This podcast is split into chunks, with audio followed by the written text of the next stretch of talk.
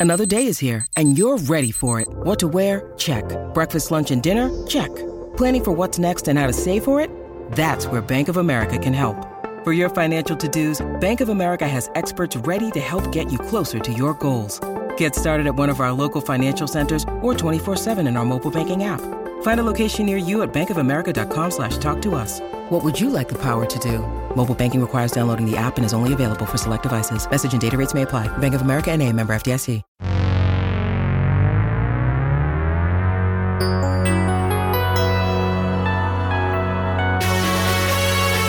This is Larry H. Russell thanking you once again for downloading another edition of Celtics Beat. Today's presenting sponsor is the leading organic meat brand in the country, American Farmers Network. AFN's meats are produced by the network of small family farmers who are committed to the most natural and compassionate approach to ranching. With production standards that go beyond even USDA regulations, all of their certified organic beef is 100% grass fed. From poultry to pork, and of course beef, get the most nutritious and delicious meat at www.americanfarmersnetwork.com.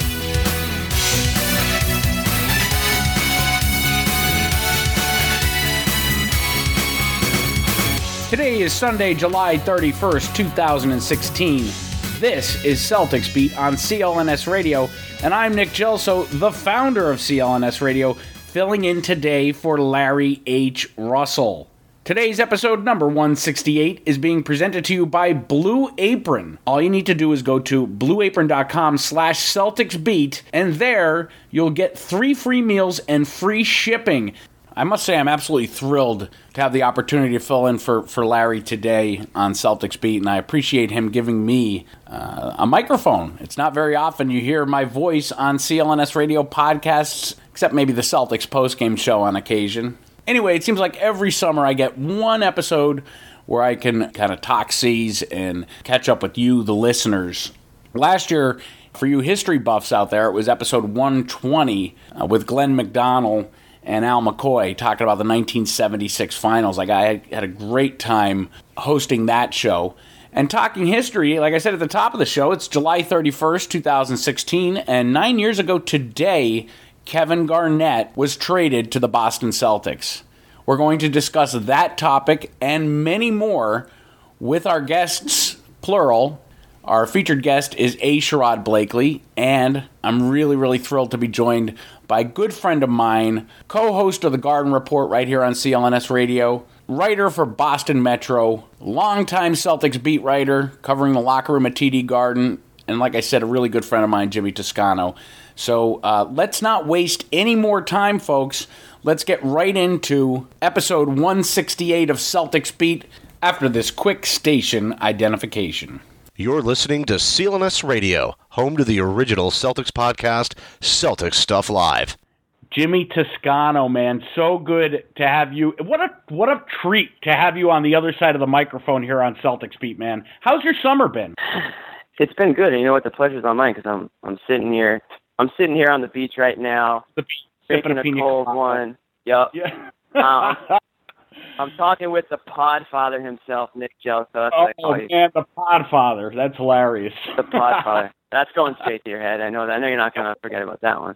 No, I, you know, we're both two Italians, so I'll take a play off the Godfather and do the Podfather. I like that. I like Okay. that. Okay. Okay. Yeah, man, I've been good. It's been a nice little off season. It's been a, it's been a fun off season. I'll tell you what. It's been in the been one of the more fun off seasons if you're a Celtics fan. I think you know with the with the with the picks, with the signing of with the signing of Horford. I mean, I just think it's been there's been a lot going on. Obviously, it's stung a little bit with the Durant news, but overall, it's been a it's been a fun off season. I think you really have to uh, tip your hat to the Celtics for that move, and you, and you, if you're a Celtics fan, you have to be extremely excited with uh, with what's going on right now because I mean the Celtics are a top team in the NBA, not just in the Eastern Conference, but you know they're they're a top what maybe six seven team. Yep. Talking about getting excited around the team, as I said at the top of the show, today's July 31st, 2016, and on July 31st, 2007, the Boston Celtics signed KG.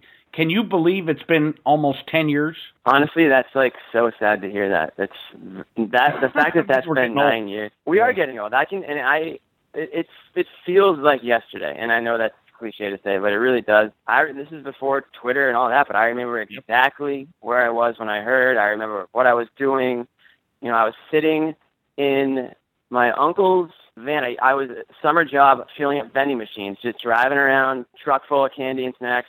I hear it on the radio, and I'm like, no way. You know, I call, I call my buddy, call my buddy. He doesn't pick up. I leave a message. I'm like, KG, that's it. You know, that's all you needed. That's really all you needed to say. To this day, I mean, maybe it's just me because at the time, I was, you know, the biggest, one of the biggest Celtics fans I knew. Um, I haven't experienced a, a, you know, a moment and where like everything just when Kevin Garnett was in, you know, flying into Boston and you know introduced, like it just felt like the city stopped. You know, it just felt like that was just a transcendental day in in uh, in Boston sports, and it, it's and, and it turned out to be. I mean, it turned out to live up to that hype. Um, uh, that season was magical, to say the least. And yeah, I mean, nine years ago. Do you remember?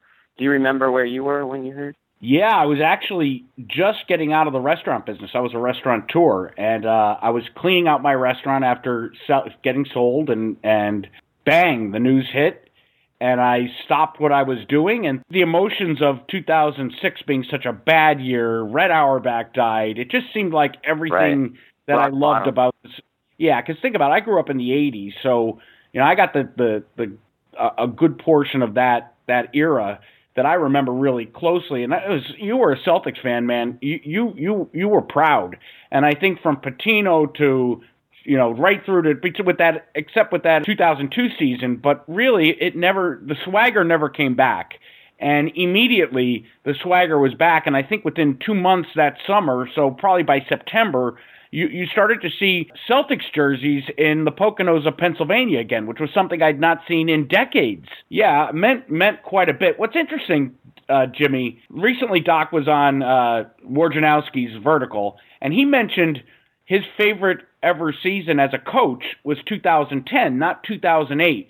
Now I covered the team 2010. I wasn't obviously covering the team in 2008. You were there in 2010. Which year, I guess, from a fan mm, coverage standpoint, do you prefer Well, it's or actually- find more it- It's interest. I guess it's an interesting dynamic because 2008, I was a sophomore in college. I was I was an aspiring, you know, journalist reporter, but I had never covered the team. You know, I had never stepped foot in a locker room, so I was strictly a Celtics fan at that point. So mm-hmm. experiencing that from a fan's perspective was, you know, obviously amazing. And then I would say, yeah, that 2010 season, I was you know, at that point covering the team, it was awesome. I mean, it was like my first season covering the Celtics, and look at look at them. They're they're in the NBA Finals, and I'm, you know, at the time I don't think I realized how special it was. You know, it really was a. I I can see where Doc's coming from. That team was awesome, and I think when 2008 was such a whirlwind where. I don't, you know, they just hit the ground running, and it just, it was just, it never stopped. In 2010, there were, you know, more, there were more obstacles. You know, they were in that downs. crazy, crazy playoff series with the Lakers and just the yeah the ups and downs. And what Doc said, it holds true. It's well, you know, they they couldn't win that game, and it's that it's that drive in Doc now, and it and it's like that with a lot of players. You know, I'm sure that's why guys like Kevin Garnett still play the game. I mean, he he needs you know two hours of maintenance after every game, but he's he loves the game because he, he loves the win. He loves that feeling of winning, and that's you know that's why he came to Boston. That's why they won. It is unfortunate that they couldn't get another one or two out of it. I, you know, they were that good where you kind of think that they probably had three championships in them. And in 2010, they probably win that series if Perkins is, you know, not hurt and they hold on to that fourth quarter lead, obviously in, in Game Seven. But that was a great team, and those guys, you know, they have a they have one of those bonds that you'll just never, you know, the 2008 team obviously does, but I think that 2010 team does too because they went through, you know, a lot, a lot of, a lot of, a lot of highs and a lot of lows. Ultimately, it ended in a, in a low.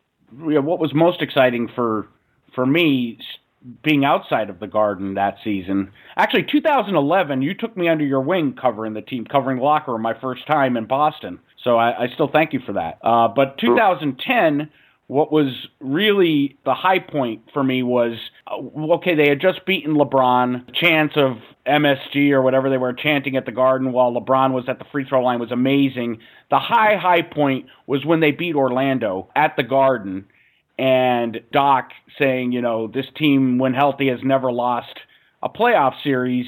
It hmm. just seemed like that. I remember that night calling John Corrales, calling Justin Poulin, calling Quapt, everybody that I knew as that was going on, just because it was just so unthinkable that a team that was so piss poor in the second half of the season can come together the way they did in the playoffs. I'd never seen anything like it because usually a team needs to build momentum going into the playoffs, and Right. the Celtics just sucked. That second half of the season. I just think, yeah, they. I don't want to say, you know, they held off on, you know, going gung ho until the very end, but it did Almost got to seem say like they did.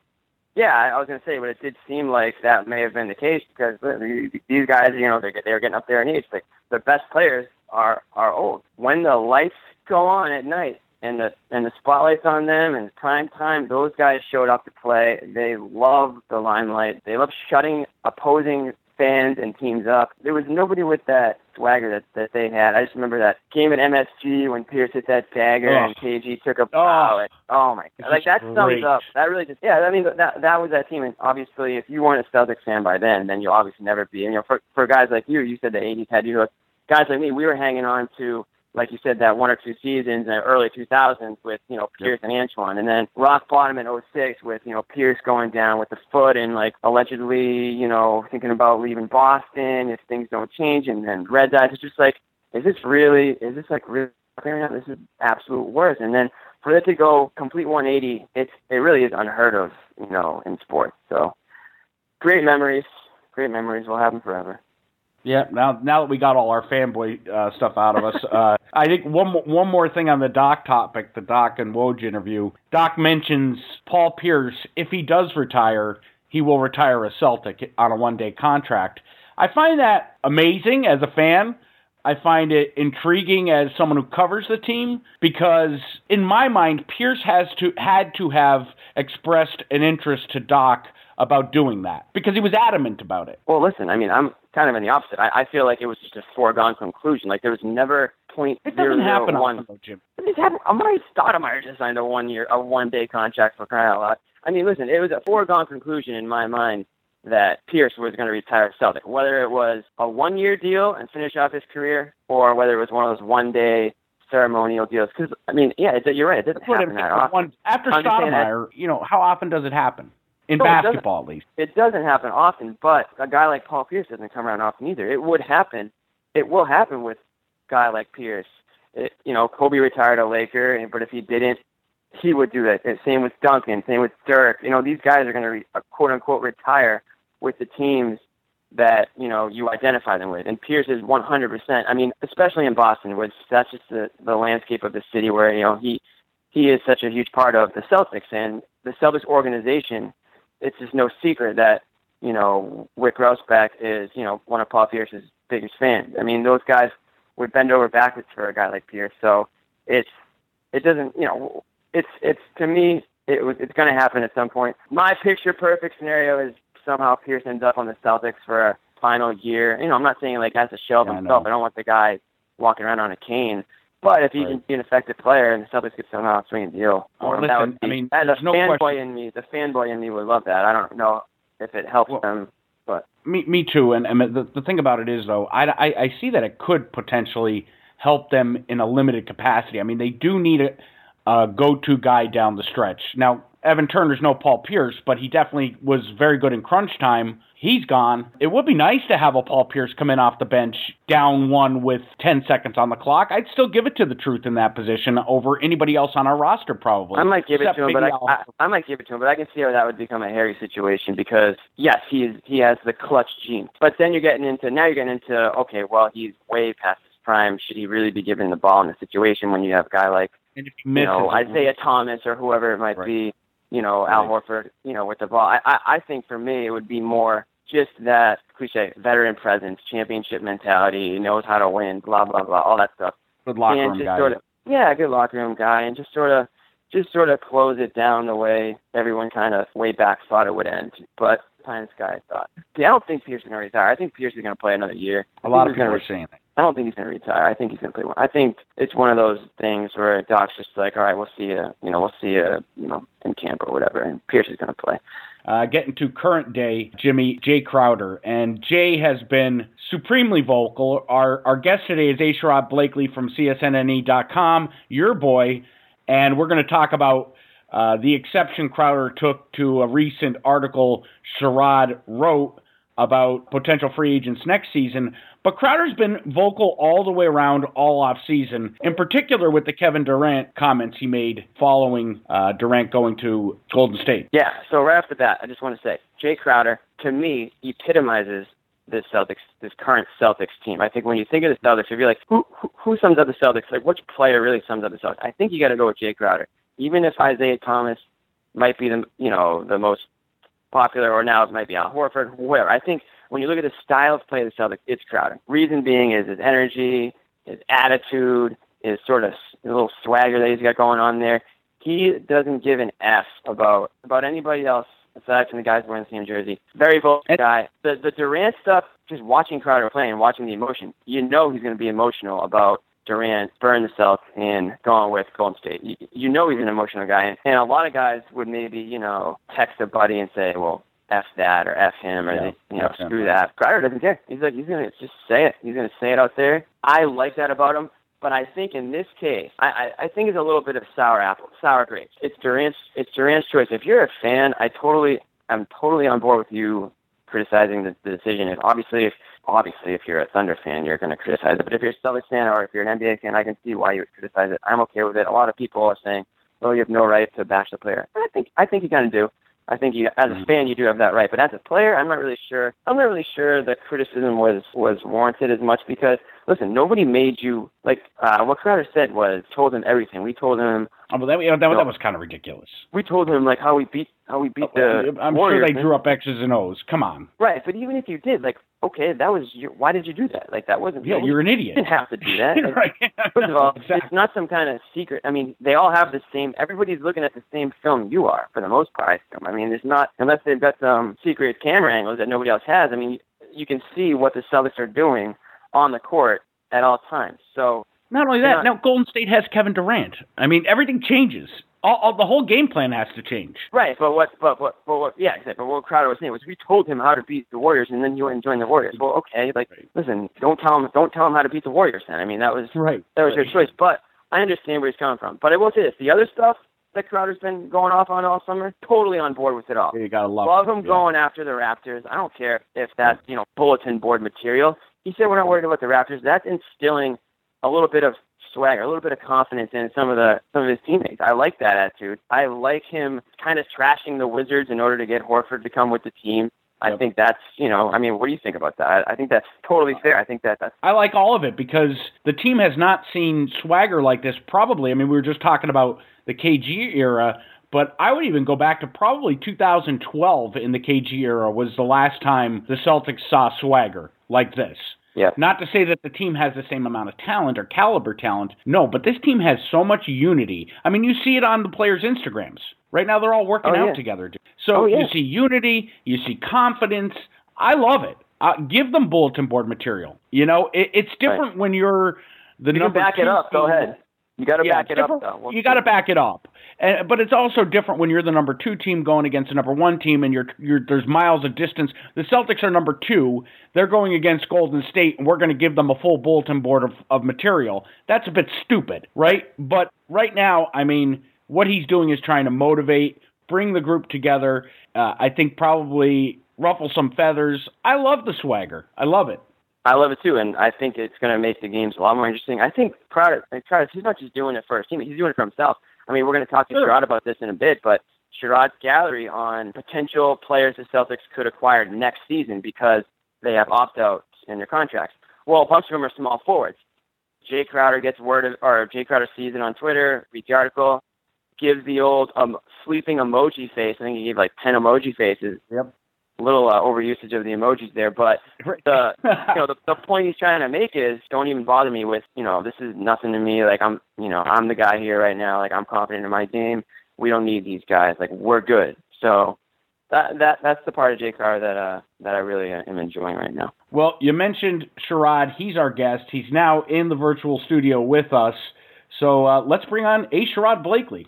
my guy okay let's do it Hey, this is Larry H. Russell here, critically acclaimed author and host of Celtics Beat, and I'm privileged to be joined by Daryl Conant, former U.S. Olympic Committee strength coach and one of the leading strength and condition specialists in America. Daryl, thanks so much for being here. It's great to be here, Larry. Thank you. Daryl, you're a student of the legendary bodybuilder Vince Gironda. Tell me a bit more about Vince. Vince Gironda was considered the pioneer of pure natural bodybuilding. His training methods and nutritional concepts are still being incorporated in many gyms throughout the world today, and I had the privilege myself of having him as my mentor. How can we learn more about the methods of the Iron Guru? As a student of Vince Gironda, I always wanted to give back to Vince in some way. I wrote a book entitled Invincible that depicts many of Vince's programs and nutritional theories that he taught me. For more information on this book, folks can visit my website at www.darylkerner.com. Daryl, Vince had so many methods and ideas for achieving optimal health. Care to share any while we're here? One of Vince's most popular nutritional concepts was his recommendation of eating organic, grass fed beef to build muscle. Organic red meat is loaded with nutrients necessary for building quality muscle. As Vince would always say to me, you must eat the type of food that the muscle is made out of red meat. Get on that path of effortless fat loss and optimal health by following the appropriate nutritional methods. And get it from the country's leading organic meat brand, American Farmers Network, at AmericanFarmersNetwork.com. Today's featured guest segment is sponsored by Blue Apron. Blue Apron's mission is to make incredible home cooking accessible to everyone. Blue Apron achieves this by supporting a more sustainable food system, setting the highest standards for ingredients, and building a community of home chefs. As a former restaurateur, this is what I love best. Blue Apron encourages families to cook together. Their step by step, easy to follow recipes are fun for children and even the most novice of cooks. Because you're such a loyal listener of Celtics Beat on CLNS Radio, we ask you to support those who support us.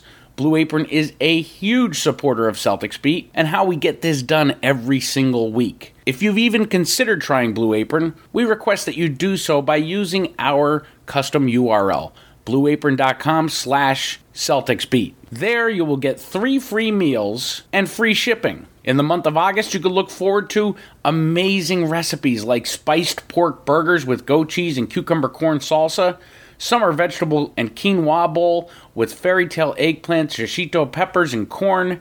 And this one's really cool chicken tinga tacos with summer squash and tomato salsa. Again, that's blueapron.com slash celticsbeat. We're now joined by Boston Celtics insider for CSNNE.com, A. Sherrod Blakely. Sherrod, I gotta, I gotta throw this at you. The last time you and I spoke on a podcast together was December 26th, 2011. And it was a memorable one. It was a me- you don't remember, man. You were all you remember. It was the day after Christmas. It was the day you were probably Christmas. hungover. It's the day after Yeah, there- Christmas. there you go. There you go. We weren't you weren't you in Detroit for a while? I was in Detroit for quite a while, uh, like, And we like used to- nine years. we used to break your balls something fierce about it because uh uh it was like you were in purgatory once you get then you got sent to Boston it was like basketball heaven Well, well, well, now listen, I I can't bash Detroit too bad because while I was there, they were pretty They damn won. good. They won Yeah, a lot of city, man. games. In fact, they won more than a green team during that period of time. So that's a I- good point But but you got to go back to the the fact that I was in Detroit, and that is what That's it is. the. But the basketball That- was awesome. the But basketball Detroit, I was was gonna say Detroit. You know, not much to look at, but when you go to a when you went to a Pistons game back when you were covering the team, that was probably like that was the thing to do back then. Was it not? Listen, they were they were as close to what we see right now in Golden State, not in terms of the play, but in terms of the atmosphere. Just off the charts, always high energy crowd. I mean, very electric atmosphere, and and people had reason to be excited. I mean, your team was winning 50 plus games every year, getting to the conference finals or the NBA finals for five, six years in a row. I mean, that when you have that kind of prolonged success, you're going to have a very enthusiastic crowd, and that's what you got every time you went to the Palace. You know, back back in in the day.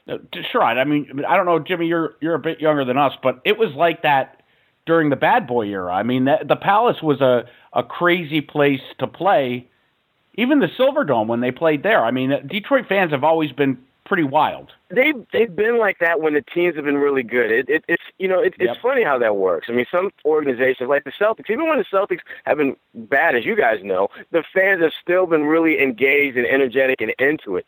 Uh, Detroit was one of those cities where they were uh, they were when the team was doing well, they were extremely good in terms of really keeping themselves locked in and, and cheering on their guys and, and really creating a very raucous atmosphere.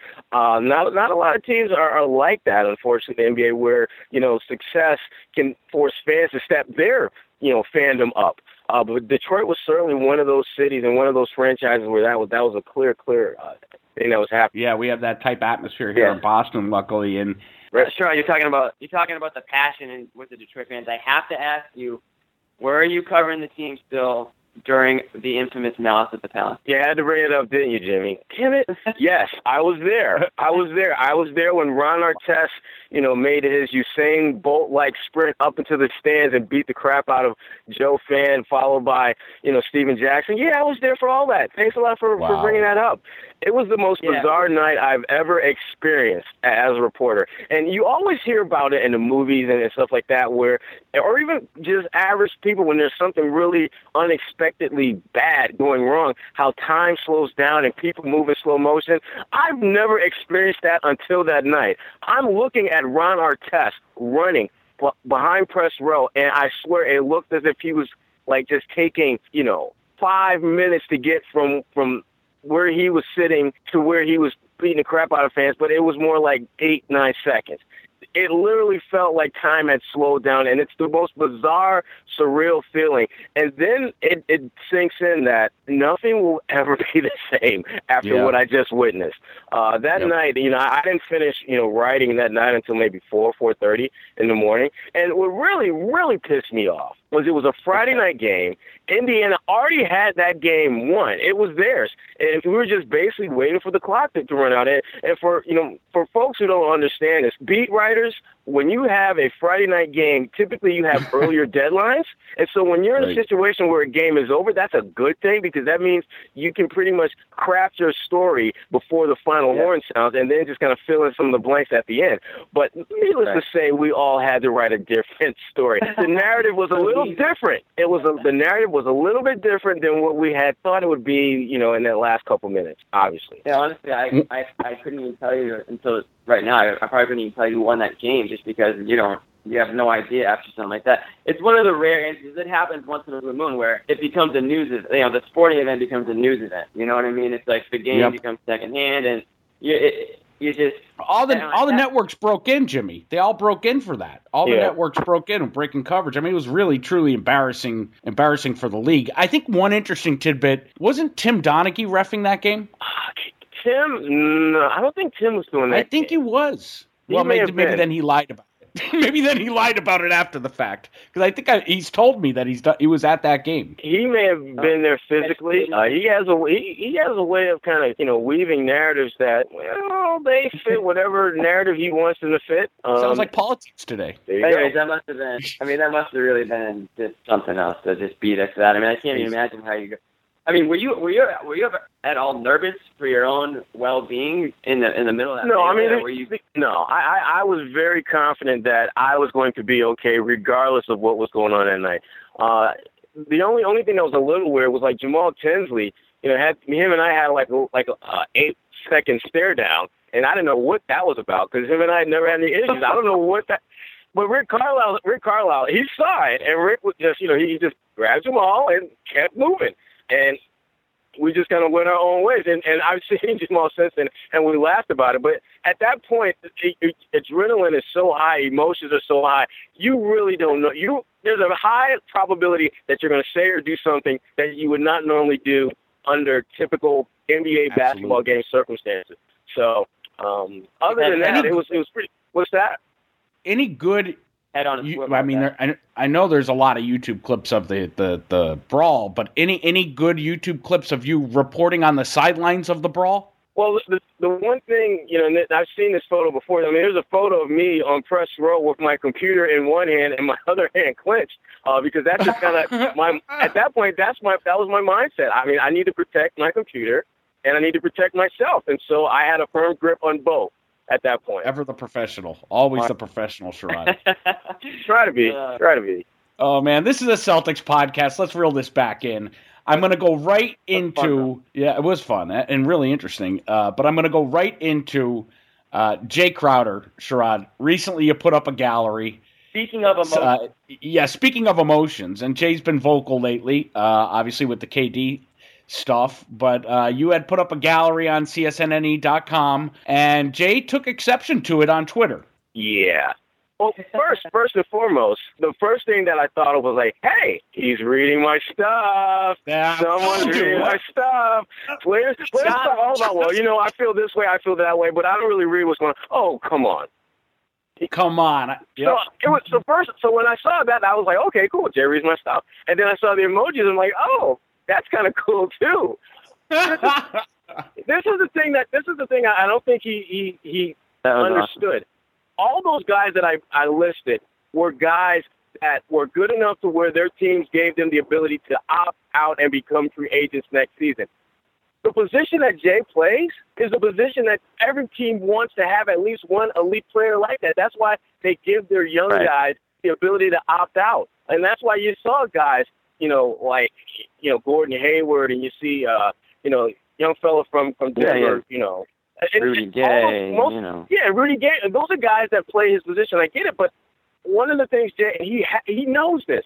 Danny Ainge does not care if your feelings are hurt if you bring to someone as good or better than you. I mean, Gerald Green, I love him to death, but he's not here to babysit. He's here because James Young, a guy that the Celtics have talked a ton about, about his upside and potential, he's not getting it done. You need someone at that position to get it done. That's why they brought in Gerald Green getting back to Jae Crowder, the reason why I mentioned all those other players is because they're going to be available, and the Celtics are always looking to get the best talent available. And he knows that. But listen, right. I love Jae. Still love Jae. Always will love Jae because now I know he does the same thing that I do with him. I follow him. He follows me. We're all good. Life is We're good. good. And honestly, honestly, he, he can't really take exception to that. I mean, the guys you listed are all, you know, superstars. I mean, it's not it's right. not a knock on him. It's listen, everybody knows that small forward was one of the shallowest positions on the Celtics last season. I mean, when Crowder was banged yeah, up, well, they had right. they had and nowhere to go. Right, and I'm I'm hoping that this that you know he'll use this as motivation to step his game up. Maybe that's what it is. And, and Jae is one of those guys, and I, I know this about him. He finds ways to get himself psyched up, pumped up. You know that that chip on his oh, yeah. shoulder. That you know, as you start getting success, it's harder to find chips that fit just right on his shoulder that you can play off. And maybe this for him was, a, just another chip he could put up there, and I'm okay with that.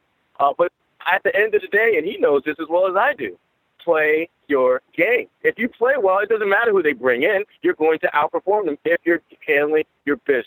Agree. I mean, I, I think I think you nailed it. I mean, I, and I think I, I, I like I like Crowder's attitude. I, I think I think he's I kind of like the Actually, identity I'm, of the I'm. I'm glad. I am glad he takes exception to that because his whole thing is I'm as good or better than all them dudes you got on your list. Even if they make more money than me, even if they've accomplished more in this league, I still think I'm better than all of them, and I totally respect that. But Jae knows as well as I do, as I said a little while ago, it all comes down to what you do on the on the floor.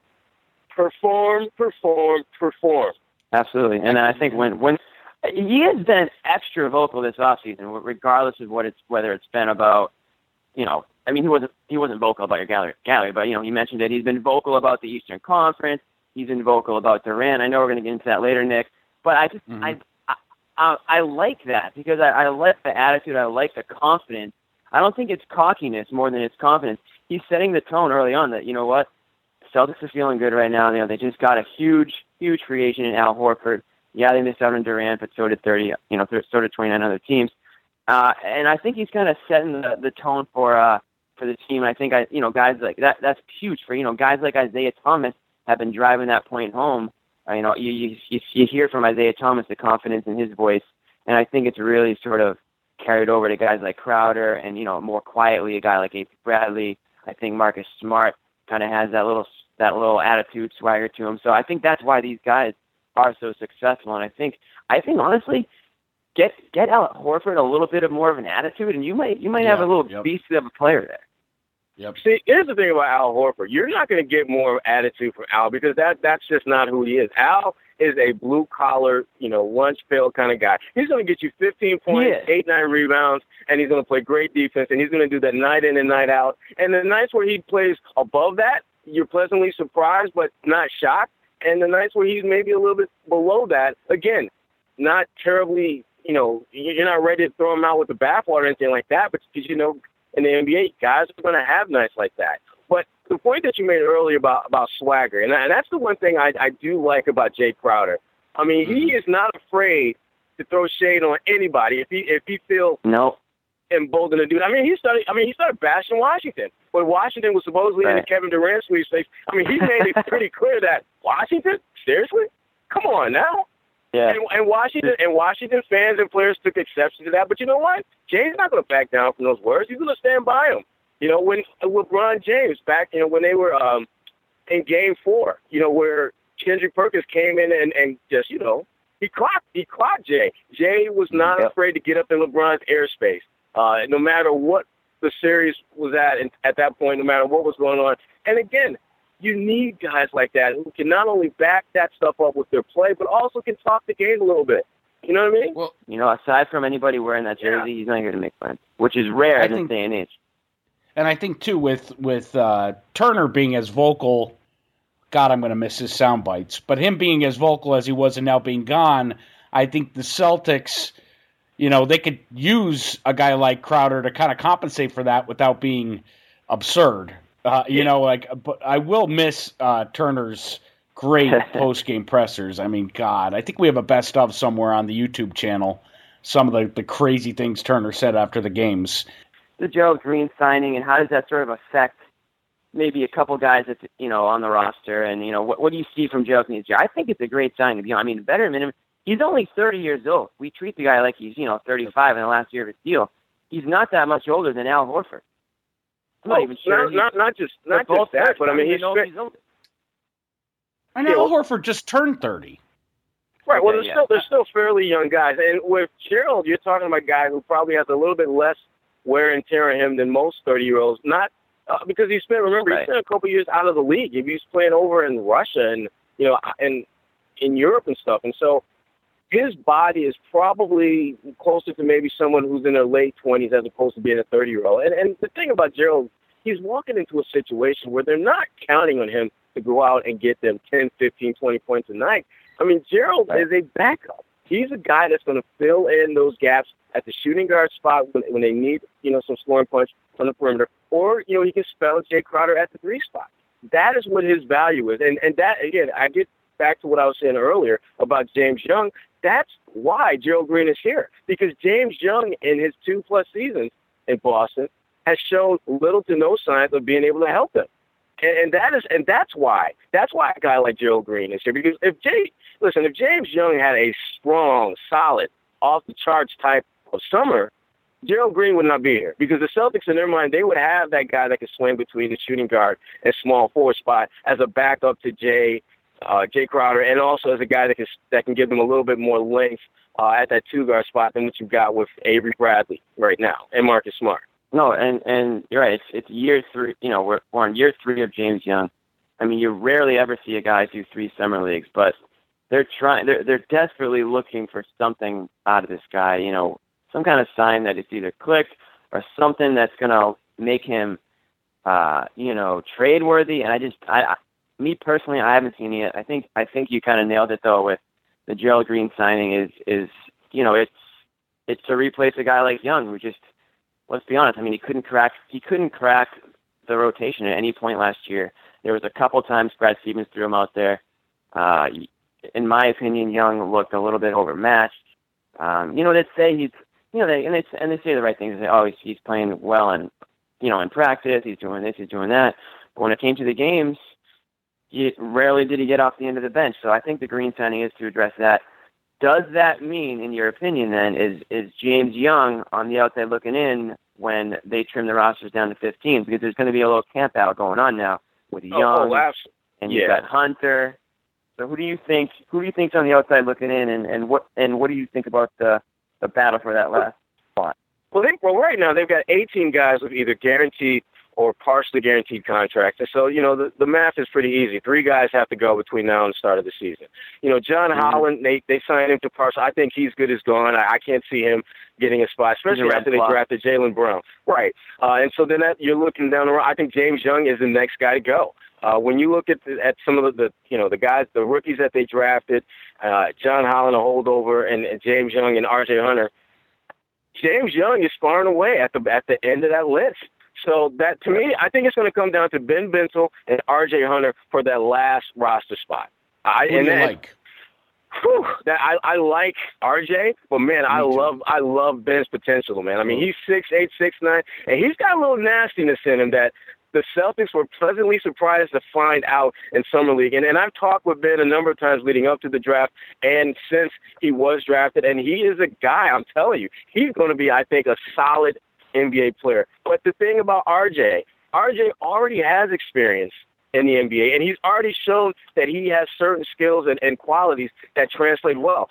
The, the ironic thing about that is the one skill that we have really looked for Shooting. is shooting. He hasn't really shown that, but he's shown all Right. of those other type of intangibles that you want in the player, and that's great to see because that means that this guy clearly had, is nowhere close to reaching his pinnacle in terms of what he can bring to the game. And and that to me is, is why I don't think you give up on a guy like that after one season, especially in the one season he did play. He showed a lot of positives. Oh, great passer. Yeah, Yeah, there's- there's especially no- the pick, I mean, in my- especially in pick and roll. I, I Yeah. love watching him. You know, with that, that nice little pocket pass he can make in those out of pick and roll. He's he's a good player. But man, I I love Ben though. Oh, I love Ben. I do. if they love Ben as much as you do, maybe there's a little potential for a some sh- roster shuffling with a trade. I mean, I, you can't rule it out. But I'm with you. I think there's no chance they they've given up on Hunter. I mean, you don't draft the guy in the first round and a shooter in the first round and give up on him after one year. I mean, when, when you're not even really playing him that much. He's one of the Yeah, guys think- out there that does have Steph Curry range. He's nowhere near Steph Curry's talent, but he does have that range, and that is obviously valued in this league right now. So. Yeah, and, and the other thing too that that also hurts him, and it, it hurts really basically any guy that the Celtics have drafted in the last three years, is that those guys are joining teams that already have young veteran type players, guys who've been around the league a little bit, and so Yeah. the opportunities for them to get out there and to to play and, and ultimately fail and then flourish after failing are fewer and far between. You know, you look at RJ Hunter, he showed a lot of really good things last year, but the only reason he got time was because Marcus Smart got hurt. And mm-hmm. they didn't trust James Young enough to throw him out there. So they said, let's see what RJ can do. And he was a Is- pleasant surprise to them. Is this going to be Marcus Smart's breakout year? I hope so. I hope so. And, I- I think it will. I I think it will be. I mean, Sherrod is. Oh, oh, Go ahead, say- drop it. Yeah, Sherrod. Sherrod has been in Marcus Smart's camp from Sure. day one. Damn right. Yeah. Damn right. Not, and, I, and I'm not leaving. Sherrod, Sherrod I'm would not. talk my ear off in the in the office. He used to talk my ear off. I I, I used to be up o- over my head with Marcus Smart antics and you know the referees and the flopping. And I go to Sherrod. I'm like, can you believe this? Can you believe this guy? He's like, he's like, I I like it. I like I like what he's doing. He's he's I'm this, going he's to passionate. listen. He's this. When I think back to the Boston Celtics last championship, talk all you want about the big three. I love James Posey. James Posey. Posey. I, Yep. I loved I loved Tony Allen. I love those guys that are that that they they straddle that line between crazy and just complimentary chaos. he is he is a complimentary chaotic player that when you're talking about winning a championship, I think you need a guy like that. I think you need someone that is a little bit off center that has talent but isn't necessarily one of your main go to franchise type players. Marcus Smart is that guy. He can defend all in my opinion. He Maybe like a all- Dennis Johnson, Sherrod? Does he fit into the Dennis Johnson mold? A little bit, yeah, I can see that. I, I, although Dennis, I think, was just a better all-around player. I think Marcus is a, a more physical defender. I think Dennis Dennis was physical, but Dennis had a certain finesse about his physicality that I don't think Marcus has just yet. But Yet. yeah, I, but I, I definitely I could see those two being in the same. I could see them being in the same house, uh, same same area code, same same region, uh, but definitely not the same in terms of what they can do. But Marcus, listen, I love the fact that when he's on the floor, I'm never going to have to question his effort. I will question his decision making. I will question his attitude, but I'm never going to question effort. And the one thing I've learned in all the years that I've covered the NBA, when you have guys whose effort is never an issue, you don't let those guys go quietly. You find a way to get them on the floor because if they're if they got talent and they got 24/7 365 effort, they're going to help you more nights than not. It, it must be a CSNNE thing because uh, Gorman was on one of the shows on this network, and you just do not take Marcus Smart's name in vain with him. I mean, he he says trade anybody but Smart. Yeah, he's a Well, huge. Mark. I- well, he's, well, he's almost listen. too huge on Smart there. Listen, I, I I love Marcus, but if Oklahoma came to me and said, "Hey, Russ. we'll give you Westbrook, but you've got to make get a package together that's going to send Marcus Smart back here," I love Marcus, I really do, but I'm going to love him in the Oak- I'm going to love him in the Thunder uniform at that point. I'm going to Yeah, love him in the but and, but again, that to me, I I don't think any player in this NBA is untradeable. I, not not a single player, uh, because ultimately it comes down to what am I getting in return? What am I mean as, as good I mean as good as LeBron James is. I mean there are scenarios where I could see him being traded. I don't think it'll ever happen, but it could theoretically happen. And, and, no disrespect to Marcus Smart, but you ain't LeBron James, buddy. Sorry. If Mark if Marcus doesn't have that breakout year this season, does his value really start to drop? I mean, that I would think, be what. Yeah, I, I think a lot will depend on how well or not well the team plays as a whole. I mean, for example, if let's say you know Marcus doesn't have a great season statistically, but his defense is solid, and they get to like the second round of the playoffs or the conference finals, and he plays a role, even though statistically his numbers may not be that great, then his value is, is about where it is. The, the thing about Marcus Smart, I, when I think of breakout seasons, I think of guys who who not only imp- they significantly upgrade their impact on the game, but also statistically, you can back it up. I think Marcus could be one of those guys who statistically doesn't necessarily make this tremendous leap, but he can be a more impactful player, even if the numbers may not necessarily suggest it. And to me, that that's where Marcus is at. A breakout season to me is when he can do both. A good season is when he can stay the course, still make an impact, and you know not see his stats take a you know huge precipitous drop. Yeah, he really needs an injury-free season too. He yeah, that'll help. Games. That would definitely yeah. help. That'll help a lot. This is gonna sound like a knock on him, but it's not meant to be. I I just it think totally is because you hate him. I do not. I do not. I hate some of the things he does on the court, but I I I do. I'm coming around on him in terms of what he brings to the team.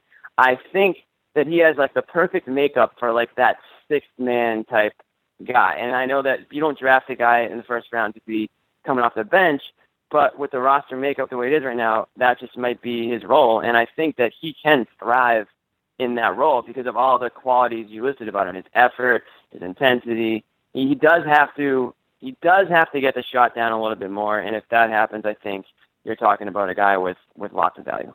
Well, and stop the flopping, or at least perfect it. I, I this is what you know. What though? Here's the thing about the flopping, and and, and I hear that a lot, not just from Jimmy.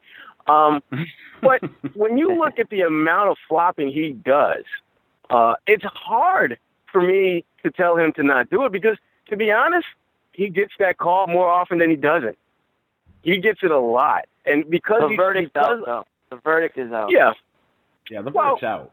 Well, the, the, but the thing about him that I, I like is that because he's so physical, um, he forces guys to go at him harder than they normally would. And referees recognize that. That's why he's able to get a lot of those calls. I mean, when you got guards trying to be physical Marcus Smart, he's you're you're playing right into his hands because when you when you make that drive and you lower that shoulder, he's going to flop because the referees are going to recognize that was a non-traditional basketball player you just made. You don't go shoulder into gut of a player. And Marcus is such a smart defender, he's able to sell that call better than most listen, I hate seeing flopping in the game, but when I see it done with a certain with a level of intelligence, which I think Marcus Smart does, I mean, it's clear that he's thinking about this stuff, and it's not just hacks. There's there's some thought going into this on the floor. Yeah, I'm cool with that. Bring, I'm, I'm, totally bringing cool it back to bringing I'm it not, back to Dennis Johnson. He was a, a a big flopper too when it wasn't even fashionable to flop. Right. And the, the only diff- only real difference is that we've got social media and replays well, ad nauseum, and and, and they just didn't back then. But the players yeah. knew that, and, and and that's why you know I, even though we're you know we, we put a bigger spotlight on what Marcus Smart and and Anderson Varejao and you know Manu Ginobili those guys have done.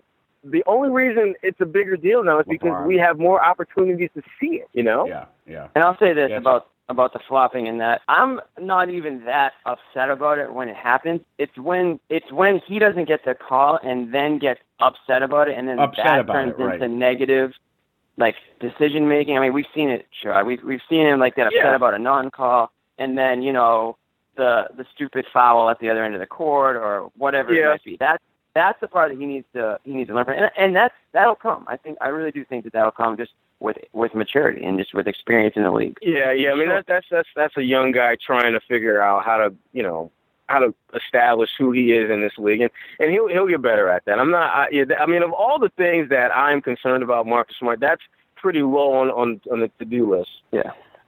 I got. I'm going to round this out with you know. Rec- I'm sure you heard it recently. Doc was on the vertical and kind of shifted all the blame uh, with the trade rumors for Griffin on bloggers.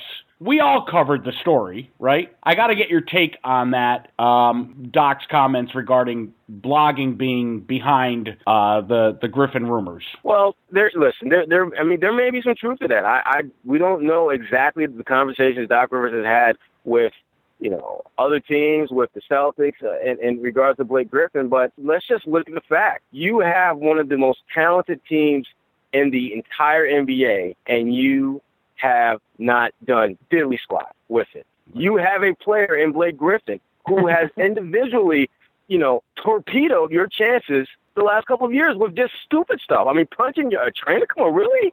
I mean, that, that's just that's just a dumb thing to do. When players do dumb things that have significant impacts in a negative way on those respective teams, they become players other teams talk about. Regardless of, I mean, regardless of whether the Celtics and Clippers were close, conversations were being had among other teams about interest in Blake Griffin. Doc Rivers never said that no one called him about Blake Griffin. He never said that. But no, but he did say he and Danny only talked about golf. Now, come on. Yeah, he's got to say that. Look, he's got to say it. He's got to say it. But it's also ironic that that uh, you know right after the interview, the trainer is released from the Clippers or he resigns. Exactly, and, and this and, to me, the only thing that was shocking about that was that it didn't happen sooner. But I gotta believe that right. he got a nice little parachute exit on the way out, and in the form of a nice fat check from either the Clippers I'm or Blake sure. Griffin for his troubles. Um, but, sure. but but the bottom line is this: when you have star players and they are not performing up to par, or they are doing things off the court that are having significant negative impact, those players are going to be talked about as potentially being traded because everyone knows you can't win when your best players are hurting you. It doesn't work. It never has, and it never will. And so Doc Rivers, he may not have been actively or aggressively looking to trade Blake Griffin, but teams have inquired about him. That's something that is undeniable. It's just a matter of whether there's something out there that Doc feels is worth moving him for. Because at this point, the, the, there's a window of opportunity every team has for winning a championship. And I don't believe theirs is open anymore. I just don't believe it is. And when that happens, yeah. that's when you start looking to break off some of the pieces and start over. I don't know if Doc is at that point yet, but he should be because that team is not going to win a championship. It's so ironic because what three seasons ago he left the Celtics because he didn't want to rebuild. And Three seasons gonna, later, Brett and Brad Stevens is is looking at you know a team on the precipice of contending, and Doc is almost going into a rebuild. Doc, I Doc's mean, gonna have to think about trading Griffin at some point. I think this season. well, he's not. Oh yeah, those well, aren't not, gonna, not those rumors Griffin. aren't. I mean, gonna stop. yeah, you you got to think about also Chris Paul too, because here's the thing: Mhm. Paul is going to be available soon, and you don't want to lose him and get nothing in return. And Chris Paul is at that point where I do believe, for the right situation, he will take less money. Which it, it, it, this Oh, is this is the irony of that: less money in the new CBA is more money than it would have been in the old CBA. So he could take quote unquote less money and still make more money uh, in in the new CBA to play for a title contender. I don't think the Clippers are there anymore. I think that window is shut, and I think you're going to start seeing Doc Rivers slowly but surely come to that realization.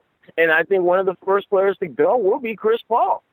And and I and I think I think that's because and here's why because Chris Paul has value. You can actually get yourself a young, established, on the rise superstar talent player for Chris Paul and probably a draft pick and an, or another asset as well.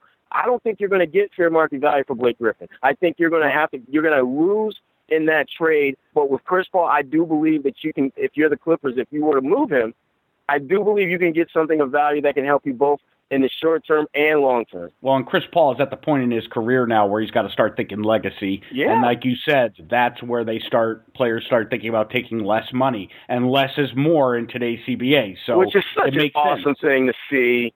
I got to be honest with you. I mean, I, I'm one of the few people that believes players should get as much money as they can because I know for a fact they have a very short window to get paid. Owners, that money's coming in every year. Yeah. So the money that the players get means money that the owners aren't going to get. But the owners, again, as I said, they have the ability to keep that money coming in. That's why you don't see a lot of owners coming into the NBA because it's a cash cow right now. Well, you know, Jimmy and I discussed earlier today the big day in 2007. The Celtics acquired Kevin Garnett, July 31st, 2007. Is kind of the deadline, the, the fictitious deadline for seeing any kind of moves this offseason? Do you think the roster's set? Yeah. Yeah, I, I don't. I don't see Boston. I don't see really anyone doing anything of significance at this point. Uh, that the main key players that we were focused on this offseason, you know, going into this offseason, where they are now is where they're going to be at the start of training camp. Uh, and that and that's not a bad thing, particularly through the Boston Celtics, because clearly you have a roster that's more talented. But the one thing about this roster that I, and I we're going to be talking about this a lot this season because I think it's going to be very pronounced when we see them play. The level of athleticism is significantly better going forward than we've seen in the past couple of years. When you add a Jaylen Brown, who was one of the best athletes in the draft, you add a guy like Gerald Green, who we've seen both at home and from afar is an off the chain mm-hmm. athlete. We're going to see more Terry Rozier this year. And he, to me, is one of the more underrated athletes on this team. Those guys are going to step up. I think this entire team's overall play simply because of their ability to get up and down the floor, to do to make more athletic plays to at both ends of the floor. That is going to be a huge, huge, I think, area of improvement that we see in the Boston Celtics. We'll wrap up with this, Sherrod. The most cliche question in uh, in media, uh, blogging, etc. Season starts today. Roster in place. What's your predicted win total? Oh gosh, you weren't kidding about cliche, man. Uh, for the for the Celtics, I'm going to say 51. I said 52. Jimmy, I'm going to go with 51. I'm going to go 53 because they could have they could have won. They were close to. They would have had 50 last year if uh, Crowder didn't go down. So I'm going to go 50. I'll go 54 actually. Wow. I'm at 52, and uh, with that, he's A. Sherrod Blakely, CSNNE.com, Boston Celtics insider. Sherrod, we'll catch up with you again soon, man. This was great. Sounds Thanks good, and we'll do it before December, and we'll let a short period of time pass. Because December yeah. 26, 2011, man, that's that's a while, man. That's a long time. now you've been on shows on this network since then, but just I haven't spoken to you in that long. Except I've seen you in, at the Garden a couple times. So yeah, it's I, great. I show up every now and then. Yeah, every now and then. You're the hardest working guy in the business, bro. Good talking to you. You too, my friend. Jimmy, this has been a ton of fun. You know, the off season has been spectacular this year, but now we're getting into August. It's it's kind of the doldrums, so it's nice the to go down memory lane about the KG era.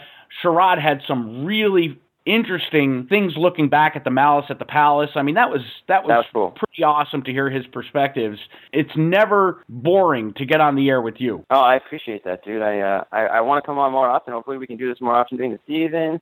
We'll see you on the Garden Report this year. Uh, you're going to be actually Damn right. Garden. Uh, yeah, and I can't wait for that. That's fantastic. You're right now with Metro Boston doing some writing there, correct? I am. You know, I'm on Twitter. Pop poking around on Twitter. Yeah, I know. You're right now. You have a uh, a petition out to Twitter to get me verified, being you're now verified. How the hell did you get verified? Ooh, well, you know, I know some people that know some people, and come on, come on. I mean, what do you mean how did I get verified? Look at look at me. I'm I'm, I'm a walking verified guy right here. Walking, talking, verified. I'll tell you what, your world, your world will change once Twitter verifies you. Just things start going your way. It's just a whole. There's a whole new world that you don't even know exists. And once once you get Shut that up. check mark, sarcastic? no, it's things just start to fall in place for you. Like so, you get more date. Yeah, way more date. Yeah, I mean, uh, I'll casually casually bring up the Twitter timeline on a date maybe, and they'll see it, and all of a sudden, you know. on that note, follow him at Jimmy underscore Toscano. Jimmy, we'll see you on the Garden Report. We'll see you at the Garden. This is a lot of fun, and uh, we'll catch up with you soon. Bye, Nick. Thanks a lot. Talk to you soon. Well, that's going to do it for today's episode of Celtics Beat, episode 168. Music for this show was provided by Will Rock, Chuck Dietz, and Steph Legrateau. Be sure to follow us on social media. Our Twitter handle is at Celtics underscore beat. Of course, on Twitter at CLNS Radio. And you could find me, Nick Gelso, on Twitter at CLNS underscore Nick. And don't forget to like Celtics Beat on Facebook to keep up with the show at facebook.com slash celticsbeat. Today's episode was brought to you by Blue Apron and American Farmers Network. I'd love to thank our guest, A. Sherrod Blakely, my guest co-host today, Jimmy Toscano, our staff writer, Eddie Santiago, executive producer, Larry H. Russell. I'm the founder of the network, Nick Gelso, filling in for LHR. Thanks for listening, and Larry will be back on Celtics Beat next week right here on CLNS Radio.